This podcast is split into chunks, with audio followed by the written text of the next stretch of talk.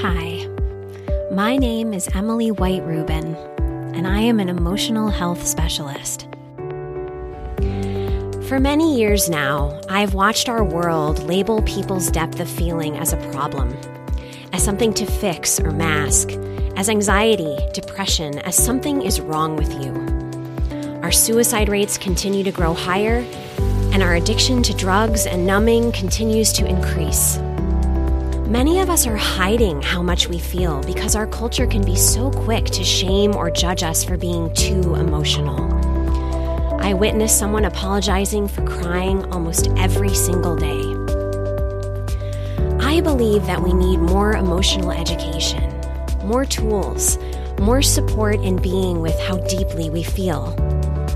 I don't have all the answers, but I want to be in the big, messy questions. How do we cause less harm in our big waves of feeling, like rage, grief, anxiety, or fear? I'm here to help people learn how to be there more for themselves and for others emotionally. Welcome to Feeling Deeply. Welcome to episode 5. We'll take a simple pause now to check in with how we're feeling.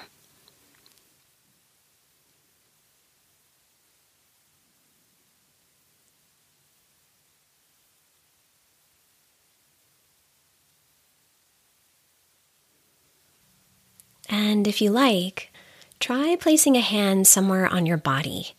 It could be your chest, your throat, your belly, anywhere that feels intuitive to you.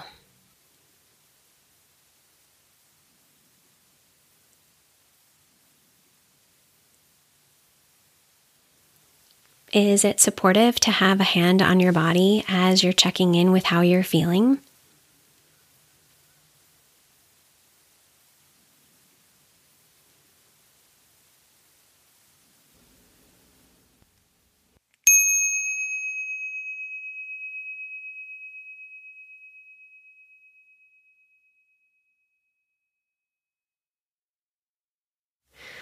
My guest today is Dr. Jeffrey Rubin, who grew up in Brooklyn, New York, and received his PhD from the University of Minnesota. In his early years, he worked in clinical settings, schools, and a juvenile correction facility. He's published research based articles in Professional Psychology, Research and Practice, The American Psychologist, Counseling and Values, and the Journal of Humanistic Psychology. In our conversation today, we question using labels like major depressive disorder, anxiety disorder, etc., instead of focusing on people as individuals and their individual experience. We unpack the science of pathology as well as some alternative approaches Dr. Rubin has been creating and researching. He believes that some of the most creative and wonderful things we treasure in our world have come out of feeling more deeply our sadness, our anxiety, or even our anger. We talk about what it's like to become buddies more with all of our feelings, and some tools for how to deal with criticism and the potent feelings that can surround that experience. Currently, Dr. Rubin writes a blog that features suggestions for working through conflict, dealing with anger, and supporting respectful relationships. You can find his blog at FromInsultsToRespect.com. And I'm particularly grateful to have Dr. Jeffrey Rubin as my guest today because he is not only my friend and colleague, but also my father in law. Thank you so much for being here. Delighted to be here. To be fine. Really appreciate your time. Uh, and I thought we'd start with what led you to your philosophy around mental and emotional health. Well, first of all, I was trained in a variety of uh, wisdom traditions. My last uh, training program was at the University of Minnesota, where I got my PhD. And I did sort of run into a problem in shortly after. My first job was in a psychological clinic and in order to uh, access services, part of my job at the first visit, we called the, people coming to visit us uh, patients. They all had health insurance that included mental health services. And at the end of each uh, session, I had to come up with what was called a diagnosis and label somebody as having a mental disorder. And so if uh, Mary Smith came by and she told me that she found out that her uh, husband was cheating on her and she was having trouble sleeping, she was very upset about it. At the end of uh, my session, I had to say, well, I do need to put on your insurance form and on your health record that you have a, a I guess I'll diagnose you as uh, major depressive disorder because you're sort of depressed about what you're going through. Now, some people seemed fine with it, at least they didn't tell me how they felt about it, but there was a subgroup of people who said, What do you mean you're going to say, I, you're going to put in my record that I have a mental disorder? Says that's that's that's a stigmatizing label, and uh, sometimes they ask on uh, job applications, "Did you ever have a mental disorder?" Why am I supposed to lie about that? I would tell them, "Well, it's supposed to be confidential. Uh, you know, we, we keep this confidential." They had anxiety. A lot of times things were said to be confidential and it came out.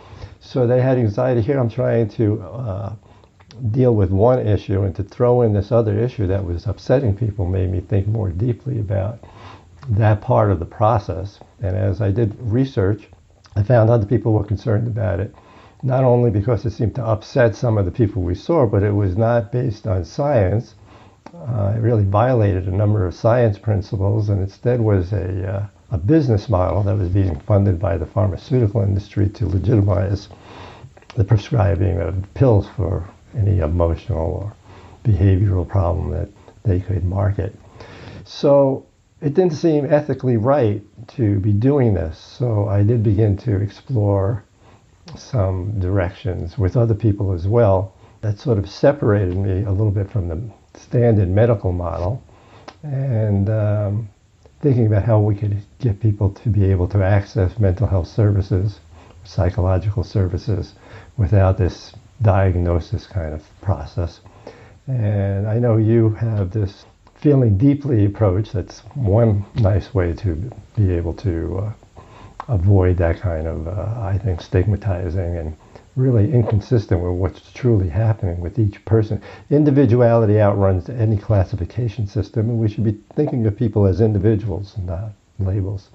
So that's part of what led me to move a little bit away from the medical model. There's still some wisdom at times that I still tap into that came out of that model. So I'm not, I haven't completely abandoned every idea that ever came out of that, but I have sought out other approaches. Mm. And so, was it from there that you became passionate about creating this alternative to the DSM? Which maybe just because some listeners may not know what the DSM is, would you share what that is and then? Yeah.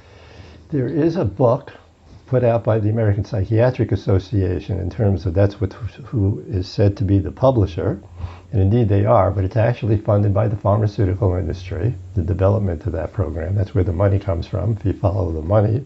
And um, in that book, it's called the Diagnostic and Statistical Manual of Mental Disorders. There's over 300 different stigmatizing labels that professionals use to label people.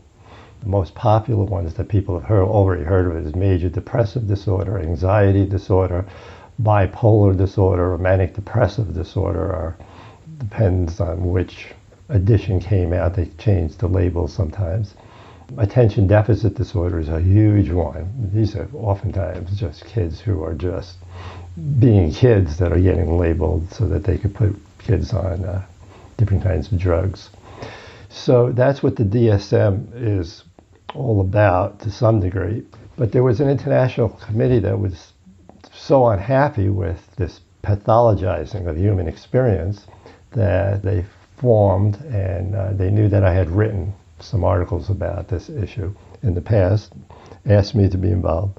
And we've been working on coming up with an alternative, and I've written an article for the Journal of Humanistic Psychology and it's an alternative is that instead of labeling people, we label their expressed concern so that we could talk about the person in a shorthand terms. So somebody comes in and says that they're feeling depressed, you might say that she's concerned about how depressed she's feeling. Not labeling her as being mentally disordered or having a mental illness, but we just define in our discussions with other professionals.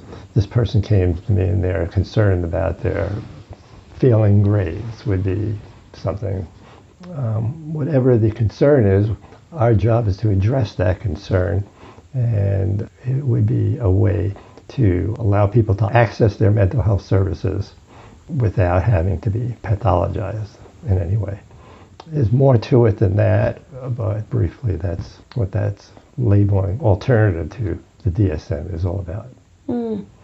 I really appreciate you sharing about that. I think I didn't know until maybe in the last 10 years even what the mm. DSM was. Mm-hmm. I knew that there was this labeling and I knew that it was very common mm-hmm. and that some people liked it and some people didn't like it and some people even were judged unfairly and and not even hired in particular circumstances because of those labels. Mm-hmm. And so I think it's really interesting that your process led you from the beginning to question mm. that model. Mm-hmm. And then as you went along to actually look to create something different, to create a different possibility.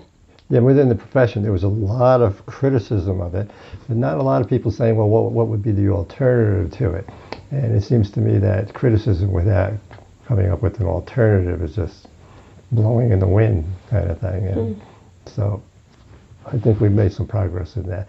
But the wheels of the psychology profession, uh, they grind very slowly. And though they allow you to publish in APA journals, there's lively discussions of it, to actually get the leadership to say, you know, it's really unethical for us to continue to use this on-ballot, unreliable DSM approach. We really have an ethical obligation to come up with an alternative there there's so much money flowing from the pharmaceutical industry into psychology and psychiatry because it's an unusual profession. They're selling a product that costs them each pill less than a penny a pill, a fraction of a penny to manufacture, but they could sell it a hundred or even two thousand times more than what it costs to manufacture. Usually, if you manufacture something and you get 2% or 6% or even 8%, that would be an enormous profit for most items that are manufactured to have something by hundreds and two hundreds and even a thousand times more. And the pharmaceutical industry says, well, they have to charge that much because of their research. The actual studies show that when research is carried out, it's done by people at universities or just university professors, and the pharmaceutical industry will then buy the patents from them, and that the vast majority of money that the pharmaceutical industry uses in terms of their profits is number one to the people who are invested in their companies, but also in promoting their drugs. So uh, it's a very unusual kind of uh, profession. They have the most money spent on lobbyists in Washington than any other lobbyist group. So it's very hard to change when there's that much money flowing into a profession. It's very hard. So it's been somewhat discouraging, but I'm not giving up. and I really appreciate you sharing that knowledge because I think for me, every time that I've had conversation with you about this, mm-hmm. I learn a little bit more mm-hmm. around all the years of research that you actually have been doing on this topic. Mm-hmm. How long would you say you have been researching these connections with the pharmaceutical industry and the psychological, mental, emotional health realm? Well, I actually, my first article that was somewhat related to this had to do with the way in schools because uh, I at uh, one point worked in a school district. And in order to access special ed services, kids who were just, teachers had concerns about the kids not paying attention or they weren't doing, uh, it's certainly natural for some kids to move along at different rates. And in order to get them extra help, we had to label them. And right away, there were parents that would begin to, what do you mean you're going to label my child emotionally disturbed? You're going to put that in the, my kid's record? He's kid's six years old. He's going to be emotionally disturbed? Sure. I don't want that in his record. They were satisfied that what we oftentimes what we wanted to do to address the problem, you know, get some counseling services or give the kid some extra tutoring or something of that sort, they were pleased to get that, but they were very unhappy with the labeling. So the whole labeling process began to affect me over 30 years ago within the uh, school situation. And then when I graduated the University of Minnesota in the early 1980s, and the first job I got, I saw within uh, the use of the DSM that we discussed about a few seconds ago.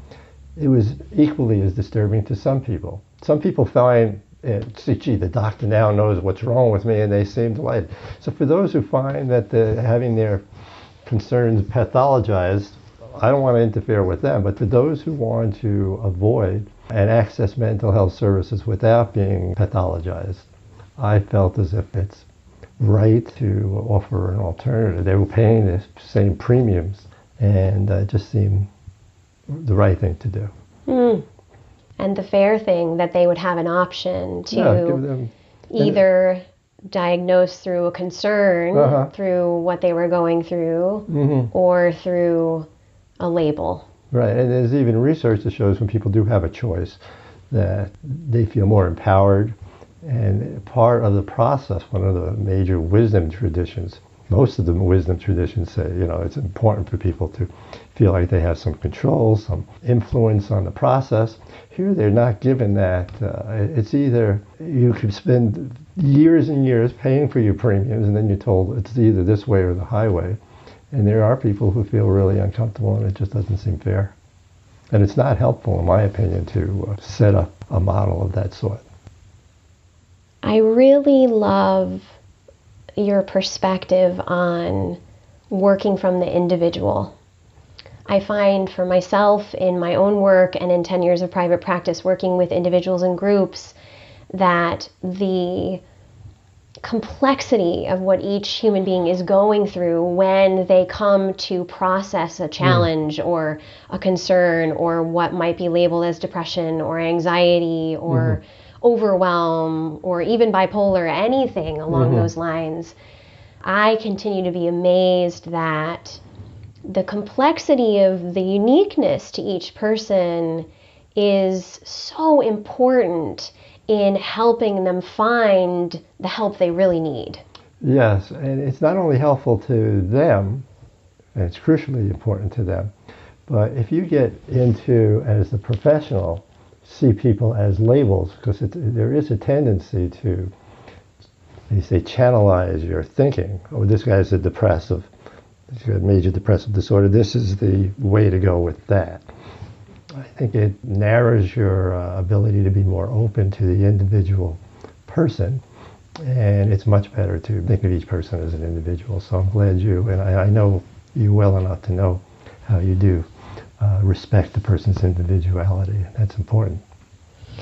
Yeah, I, I deeply agree that that power of choice and the individual that is coming for help getting a chance to empower themselves mm-hmm. and decide for themselves how they want to seek help mm-hmm. and what they want to call what they're experiencing or what they're go- what they're going through that mm-hmm. they get the opportunity to really find that truth or that answer for themselves. Well, that's that's true too. A lot of times, the, the pathologizing approach presents the idea that the doctor has the real knowledge of what needs to be done. It's that's the legitimate approach. I think that there's much more give and take. I learn as much from the people that I work with uh, as they learn from me. And one of the biggest problems with the labeling thing is there is this notion that it's a pathology. And actually, I've come to find through biography and my own personal experience that a lot of the things that are pathologized are actually tools. I recently wrote an article about Abraham Lincoln, and he experienced a lot of melancholy, depression, but it seemed to fuel his what made him great. And um, people, if, if he wrote the Gettysburg Address and he was just happy-go-lucky and satisfied, his first draft would be, oh, yeah, this is kind of a, a sad occasion, and uh, yeah, we really owe it to people to dedicate this property, this little piece of land. And he would have been sort of satisfied with that. But what he read it and he wasn't happy, and he was saying, that's what I wrote for this occasion, and he would be kind of struggling and feel melancholy and say, boy, I, I got to write something better than this.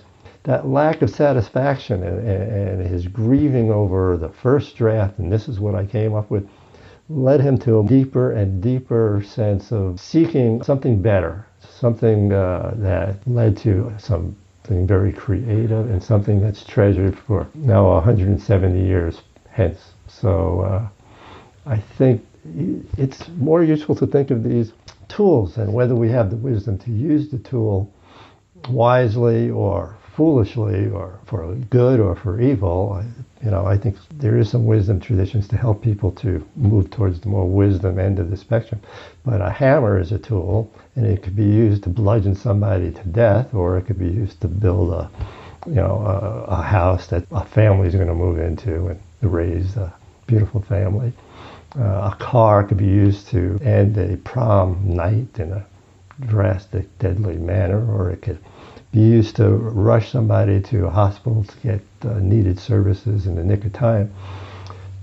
It's the same thing when we experience the sadness, this anxiety at times, things that we're struggling with.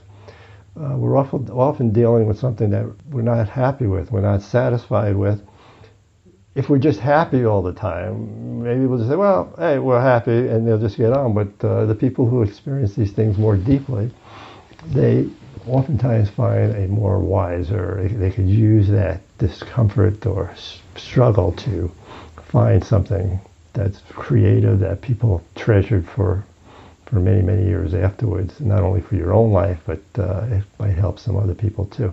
If you stay with it and experience it and it's also much more hopeful to uh, say, you know, do I have a mental illness kind of thing that's because I have bad genes versus, gee, I have something that if I learn to use it wisely, this could, be a very valuable, wonderful thing. And there's numerous biographies that show that there are people who uh, have managed to do this and have been wonderfully uh, respected for what they've contributed to all of us. Yes, and I appreciate so much how in your blog mm-hmm. you are bringing those voices to light.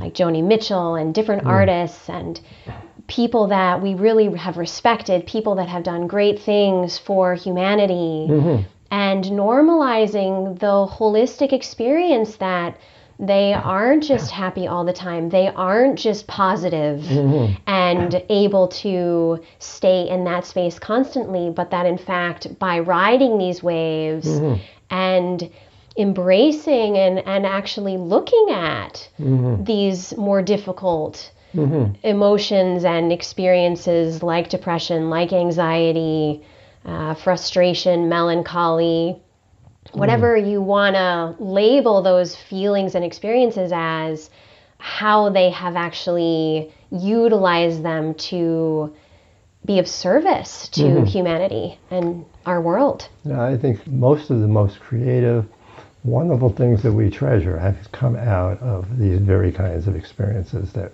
psychologists and psychiatrists have been pathologizing, mostly to sell pharmaceutical drugs because there's really not much uh, need for uh, framing it this way. I, I, mean, the other reason might be, you know, within the medical profession, there are some uh, by using the medical model.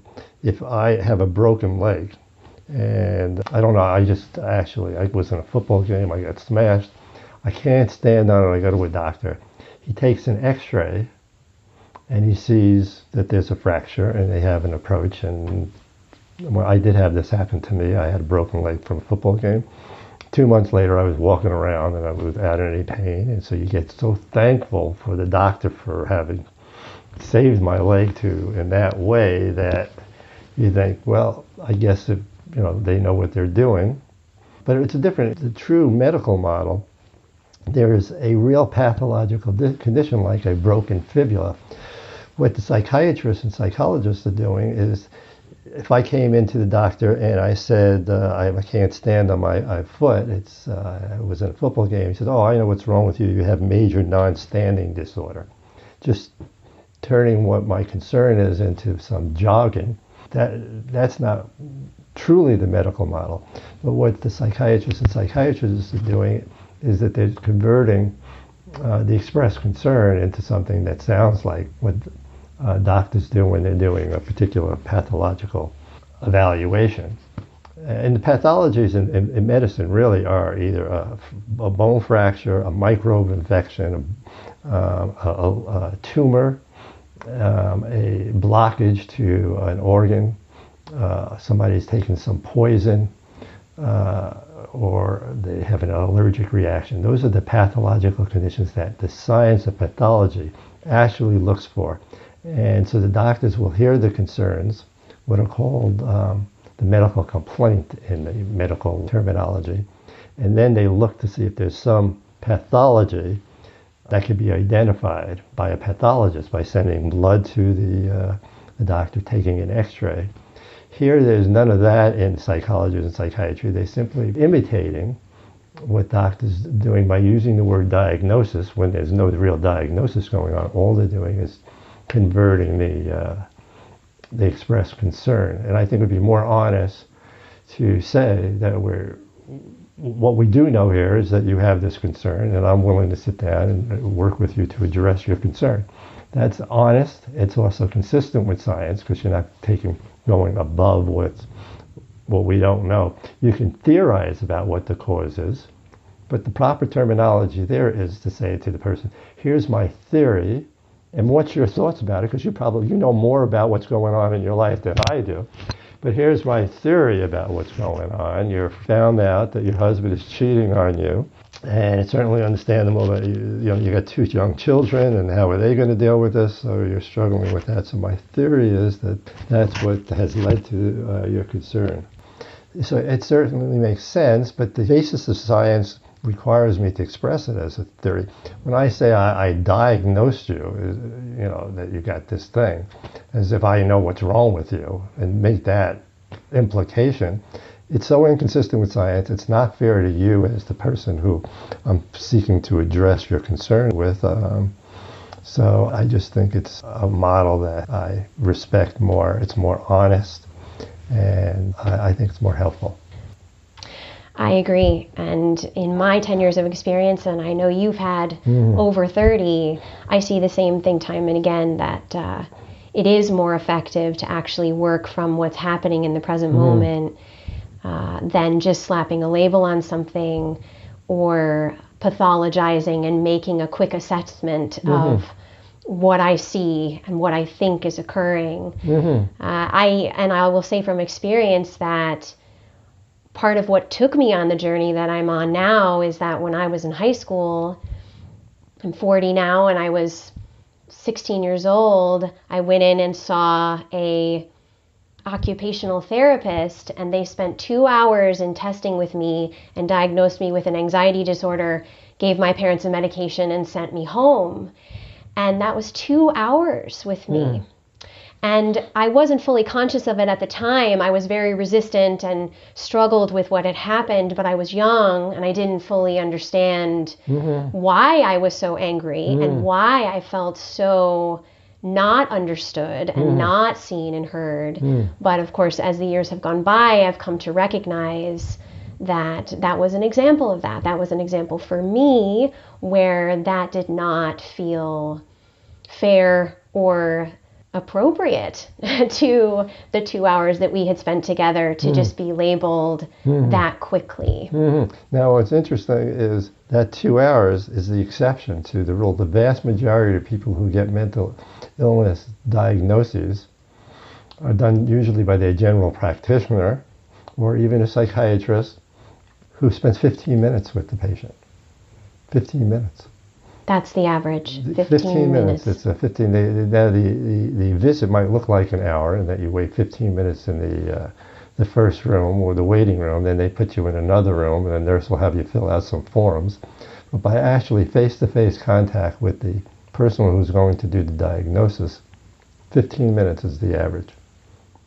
So you, uh, even two hours, you perceive that as ridiculous. This person knows what's wrong with me, uh, and giving me a pill that's going to solve my problems. It's sad. It's saddens me to uh, to know that that's what's going on. People are so different. There's uh, this uh, incredible sweep of humanity that we have to respect, and these uh, different approaches. For example, some people they'll have a, a depression for uh, one period of time. Other people it stays with them a, a, lifetime. And it takes a different approach if you somebody's depressed because of some specific issue. How do you get through that particular issue and in a, a way that makes sense? And if somebody's going to live for their whole life dealing with life in this particular way, how do they handle that in a wise, productive manner? It's just that's just two extreme differences. And even within each one of those two issues, there's probably several different. I know that there's several different ways that would work for each one of those two yes. general types. Yes, absolutely. And I appreciate you making that point that there are all those different sides mm-hmm. of the spectrum, mm-hmm. the extremes, and everything in between of mm-hmm. when waves of depression will come and go, perhaps mm. through your whole life, or mm. maybe you'll really just have one really rough patch and then you won't have mm-hmm. as much of it for for yeah. your life and that there's no right or wrong with that either i think for a mm-hmm. long time i thought okay I'll work on this enough and I'll I'll use all these different tools and methods and then I won't feel this melancholy ever again. Right, yeah? Right, yeah. And I've definitely come to realize for me that I still have waves of melancholy. Mm. I relate to them differently now. I am much more accepting of them. Mm. I have a different relationship to them mm-hmm. uh, that is working much better for me. Mm. And yet, there's they still come. They yeah. come and they go. Yeah. Well, I have a similar experience. I too, uh, they come and they go. There's moments of joy, of course. But uh, when I'm sad, I, I, allow myself to experience what I'm feeling physically, whereas I used to rage against these feelings and become angry and uh, what's wrong with me. And I learned to listen to, uh, observe the experience, observe what comes from it, and uh, to make friends with it. We become buddies. a, a mysterious friendship. yes, yes. I find that as well. And Abraham Lincoln used to need humor to uh, get through some of his experiences. Uh, I guess that's uh, a little of uh, my attempt at humor for what I go through. Mm, and you really led into my next question, uh-huh. which is for you, would you share a little bit around what is supportive in your uniqueness to processing harder waves of emotion, like anger or fear or grief, well, melancholy? Well, what came out of it initially was I wondered while I was, I do meditate as well. And during a meditation, I, I found myself wondering what what is some things that really get me going. And sometimes it seems out of the blue. I can't really put my finger at it. I'm just going through a melancholy period. But the most frequent thing is I wanted to be respected, and there were times people said some things to me that uh, I felt were insulting. They criticized me. They might have even been done in a a good natured way, just getting around, might get defensive. Or sometimes it was actually they thought they were trying to be helpful. And it was really, if I thought about it, it could have been viewed as uh, constructive criticism. But just being criticized, I would get defensive. So I began to think about that, and uh, I did learn that there are ways to deal with criticism that was kind of charming. I would observe. I started to observe people who actually handle criticism. But from that meditation, I said, "Gee, I wonder. You know, maybe I'm not handling this very well." And it's funny now that I've really given it some thought. Actually, when somebody criticizes me, it's like I welcome it, and I feel as if people respect me more. Uh, the fact that they're criticizing me and I handle it in a particular way, I show an interest in what they have to say I could take a joke, even if they say something uh, that may come across with around my buddies as insulting.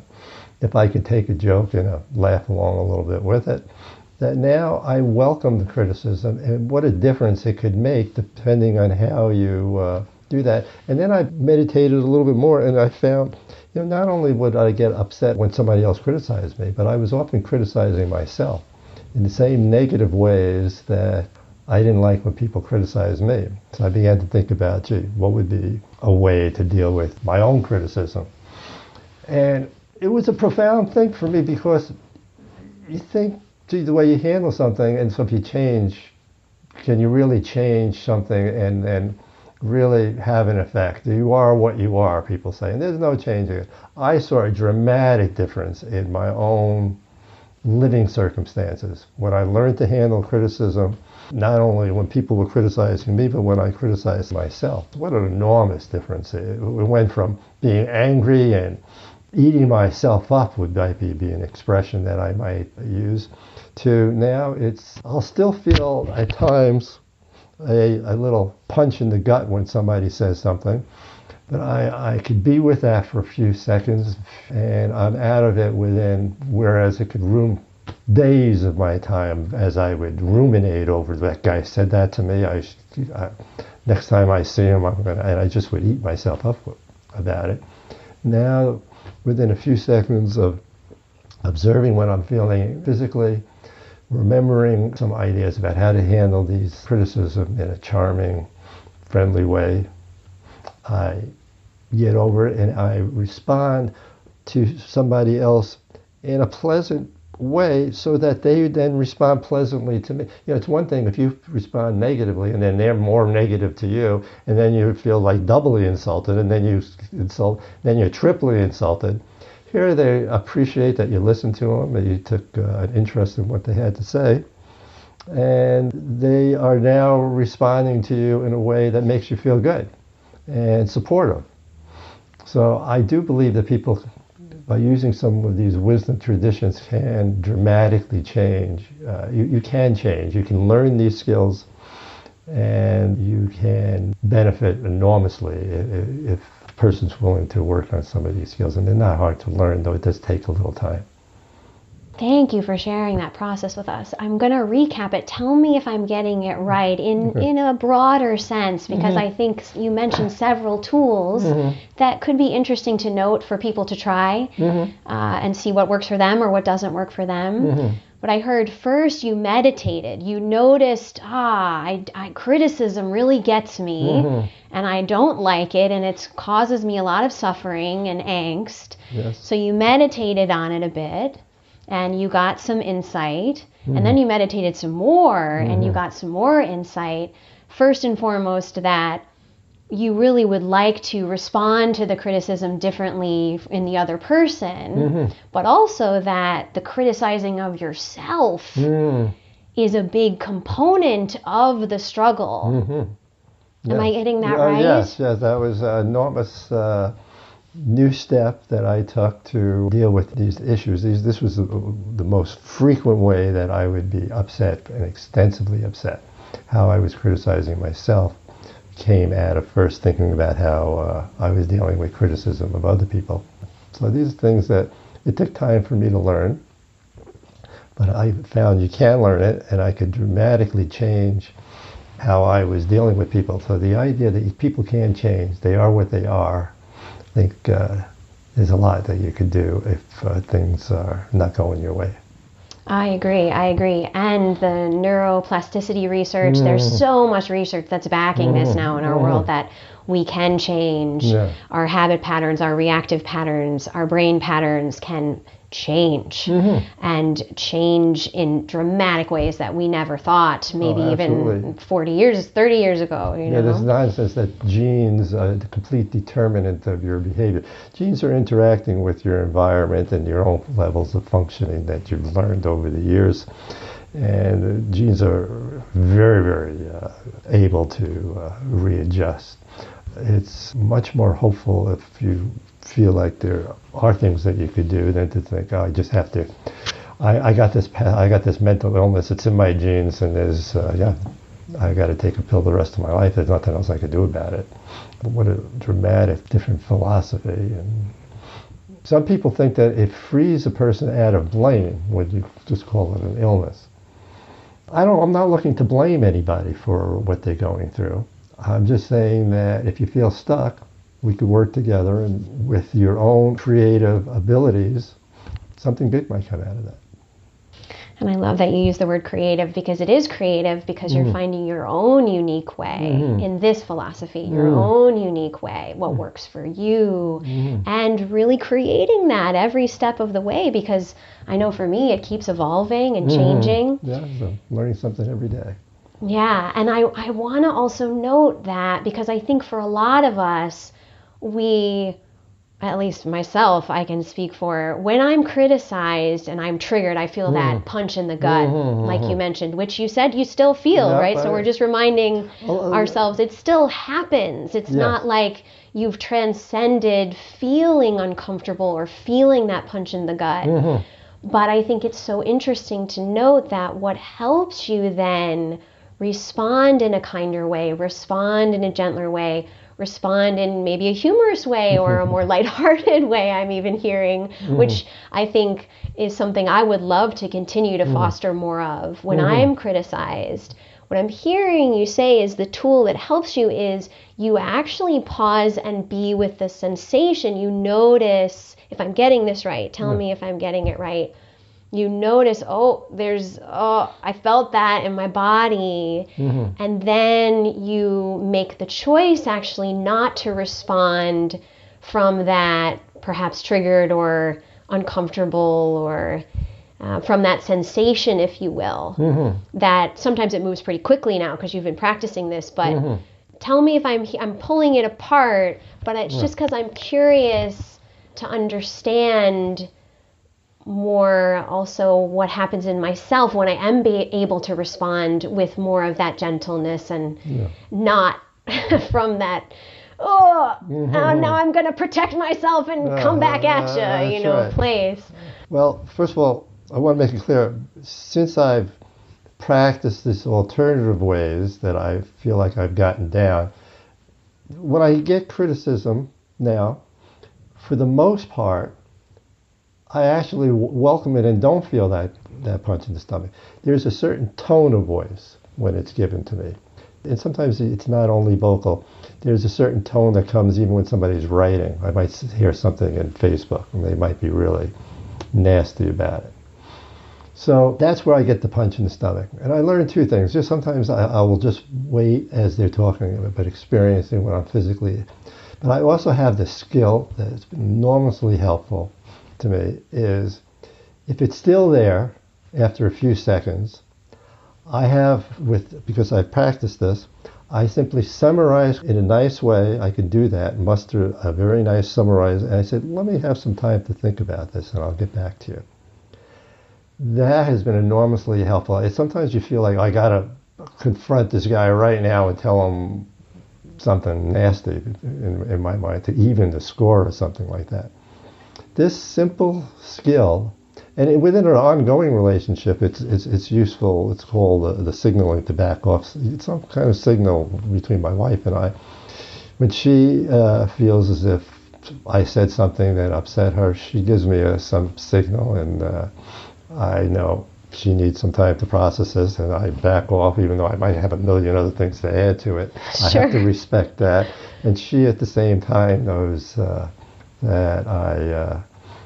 Uh, need some time to think about it, and she'll back off and respect that. But we, that time to set that up is not when the two of you are upset, but when you're both driving in the car and you're having a pleasant conversation. Oh, by the way, there is this, and that's the time to really set this up, and most people will respect that. But for some people that I don't have an ongoing relationship much, that simple skill of just summarizing in a pleasant way, gee, this is your point that I, I hear you making. Let me think about that. That saved me from an enormous amount of upsetness and uh, really ruining the relationships that actually later, the same person who I might want to become an enemy with, sometimes have become allies and good friends and uh, supportive person in my life. So uh, if you could turn an enemy into a friend, that's that's not a subtle thing in your life. It could be a, a major contribution to uh, the things that you value. Mm. It, it's sort of like what fire and police people do. They have to overlearn a particular skills because they got to deal with things in a crisis, challenging situation. It is possible to learn it. Doesn't take long, but it does take some practice uh, because of the emotionality that is involved in these kinds of situations. Yes. So, if you're open, would you share with us one of the most meaningful experiences you've had emotionally? Oh, when my first son Lennon was born, I have to admit, and uh, people know, it's not admit because people knew this before um, I had a kid. I was kind of iffy about whether I really, it's such a big project to take on, you know. I thought, you know, it'd be nice to have a kid maybe when he's about 10, 12. baby stuff, I said, oh my God. But wow, I, as soon as I saw my, my son, it, I, it's something that I just can't put into words, but it was just such a beautiful, beautiful experience. And uh, the love that comes out of you and the love they share, those, those kids, they, they dig you. At least when, until they get 13 or 14 and the things start to change a bit. But um, nevertheless, uh, that was that was probably the most profound emotion because I didn't expect it. I didn't. I, I, said, all right. I sort of knew, you know, it's something that's probably is it's a worthwhile thing. Uh, you know, to have a family, okay, but it was a totally different thing when I began to have the, that experience. And it surprised you. I was amazed. It's something that just came out of me that I just never had any expectation of what it would be like. Well, thank you so much for offering your time and your wisdom and your years of research and experience, lived experience personally and professionally. I appreciate it so much. I enjoyed chatting with you. Me too. okay. we did it.